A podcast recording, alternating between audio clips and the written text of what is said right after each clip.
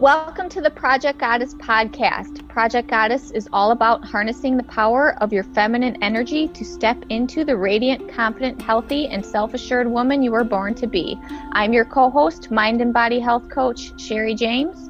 And I'm your other co host, intuitive Reiki Master Nicole Kazi. We talk spirituality, self worth, health, energy, and love.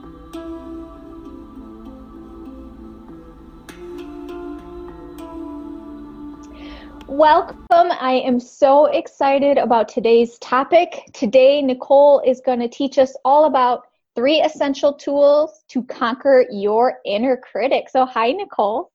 Hi, Sherry. I am so excited about today's topic because I think this is vital pretty much for every woman to hear because most women have a pretty strong inner critic. Yeah, and she is a B she sure is a bitch. so I am, huh? I, said, I knew you were going to say it. Right, right. I mean, it's just going to come out. So, but that's true. I mean, it's our inner mean girl, it's our inner bitch. It's the person, our inner person that keeps us from actually doing what we want to do or encouraging us from feeling the way we want to feel. Mm-hmm. So, during those times that we end up, you know, self sabotaging or doing things that we're like, why did I just do that? Being able to conquer that inner critic would be pretty appealing. So I'm sure this is going to be a really exciting topic for everybody to hear.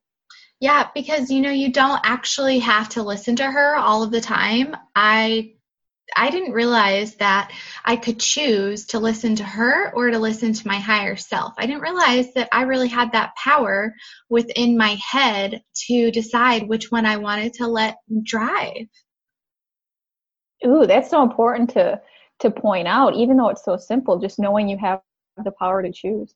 Yes, exactly. And that's why um, these three essential tools I use every single day. And I try to teach everyone that I come into contact with, every woman, because I feel like that choice is made easier when we have these tools to combat her um, and not necessarily not necessarily like fight her because I think that when we judge ourselves and when we push too hard, that brings on more of what we don't want. But instead, when we focus on what we do want, I think that's where we really make some key changes. So we kind of discussed what what an inner critic is, exactly what you said, Sherry. Um, the voice inside of us that keeps us from doing everything, the judgment inside of our voice, our inner bitch, our inner mean girl all of that, the doubts. So, the first essential tool that I love to recommend to everyone is meditating.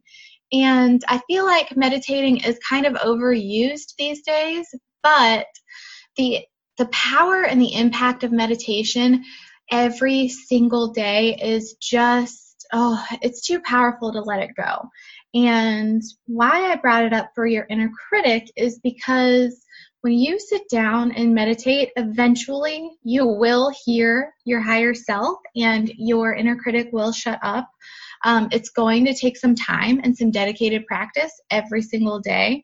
But I promise you that if you sit down and just listen to your thoughts and you keep doing this continually, it will quiet and you will be able to really like I just imagine in my head, I imagine the serene view at the beach of just calm and peace. And that's what you get to eventually when you keep going with your meditation instead of giving up so early on it because you feel like you have all these racing thoughts. When you have those racing thoughts, if you judge them, like I said earlier, or if you try and stop them, it just brings on more. So, literally, while you're sitting in meditation, just let it be. Just be in the present moment Sometimes I follow my train of thought. Um, sometimes I write down my to do list that keeps coming to my head. If there's something that I know that I have to do that's really bothering me, I write it down so I can let it go. Um, one time I had someone tell me that he labels his thoughts as emotions or feelings or this or that to really help him let go of those thoughts. So, whatever works for you, just sit down for a few minutes every single day and meditate and allow your inner critic to get out whatever she needs to get out. And then your higher self will come through in the exact moment that you need her to.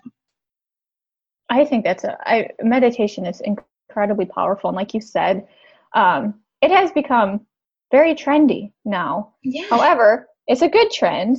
Um, but the one thing I hear from people most often is, well, I can't meditate. It's it's too hard for me. My brain goes everywhere. And I love how you said just write it down and let it go, which I think is a huge helpful tool. But what would you say to those people that are like, well, I just can't meditate. I tried it before and it doesn't work for me. My brain goes crazy.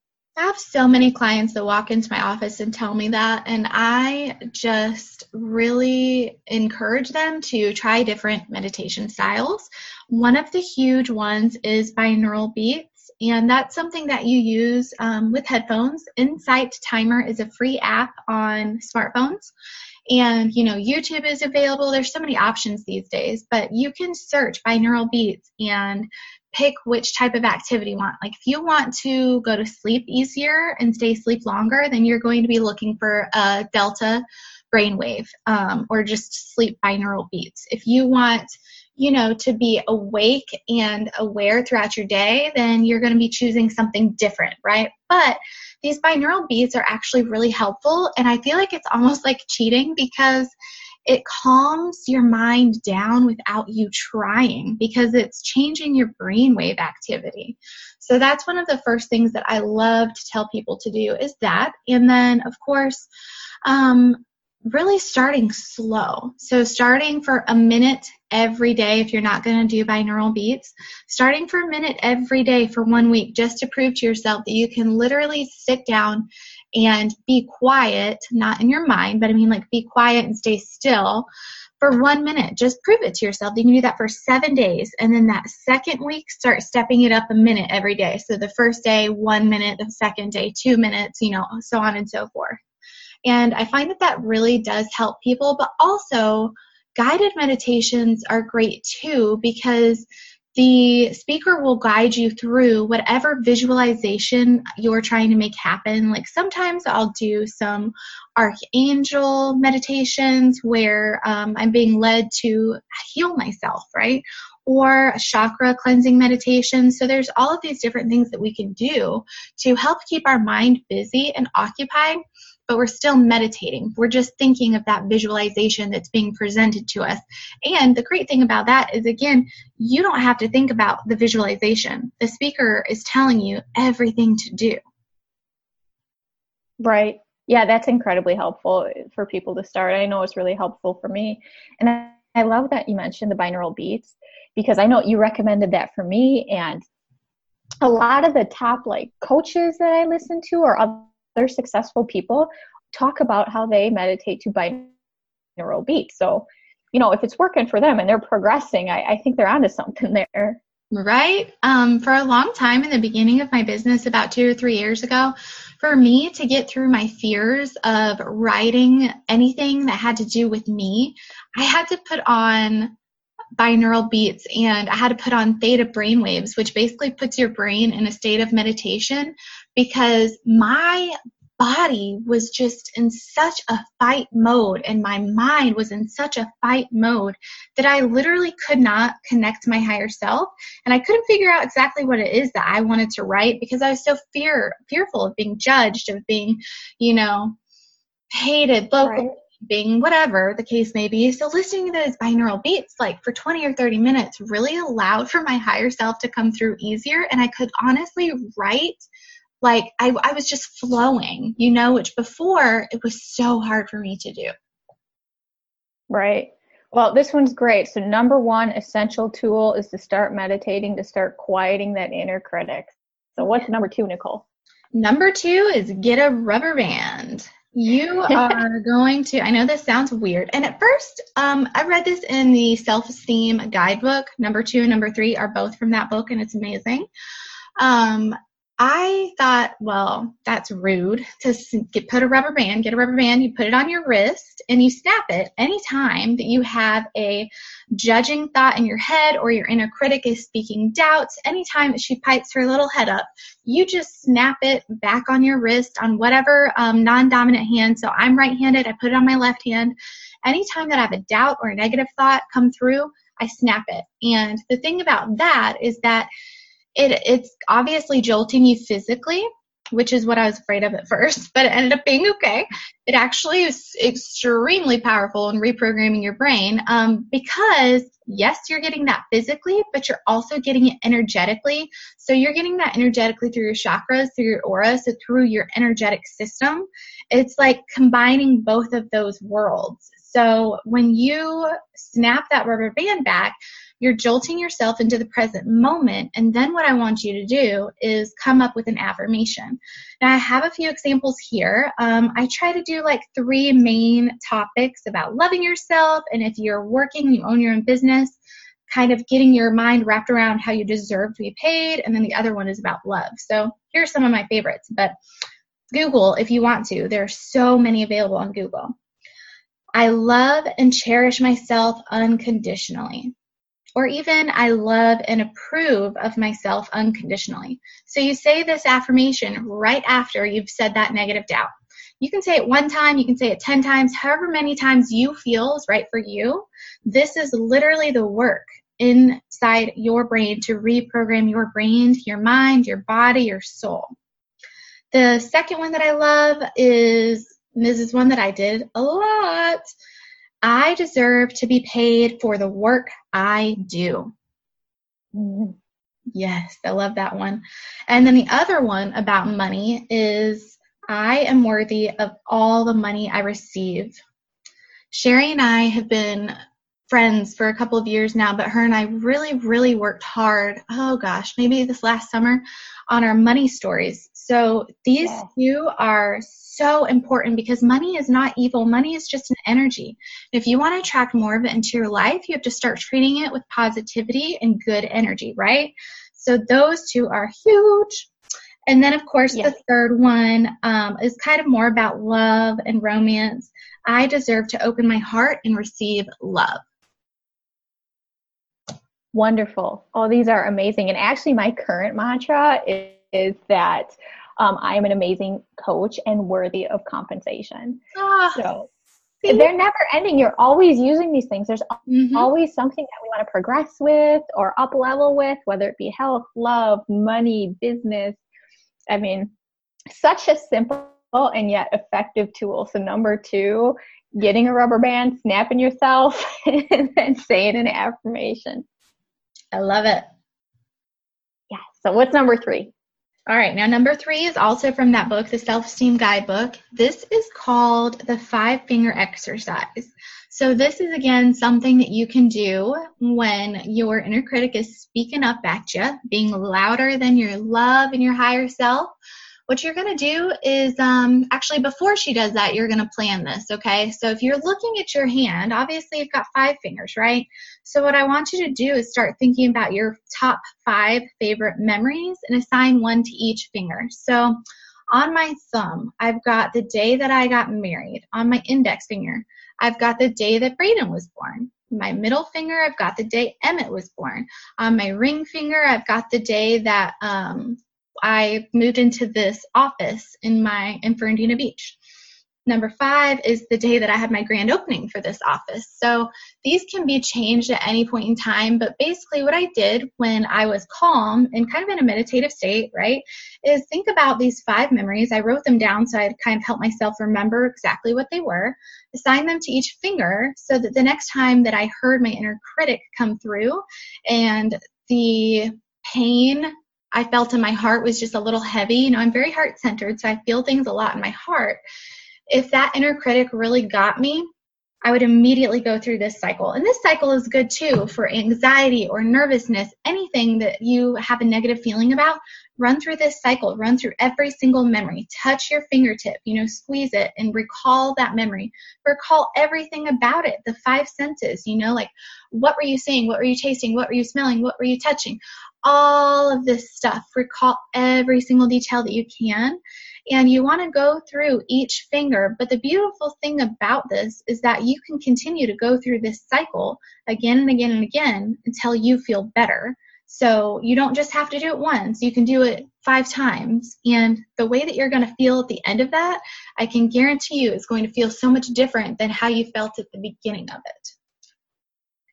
This is so powerful and such a brilliant thing because you know, we're always looking for quick fixes. We're always looking for the quickest and easiest way to get to where we want to go. And these three tips that you gave are that. Of course, meditation takes a little bit more time, uh, depending, I mean, five minutes.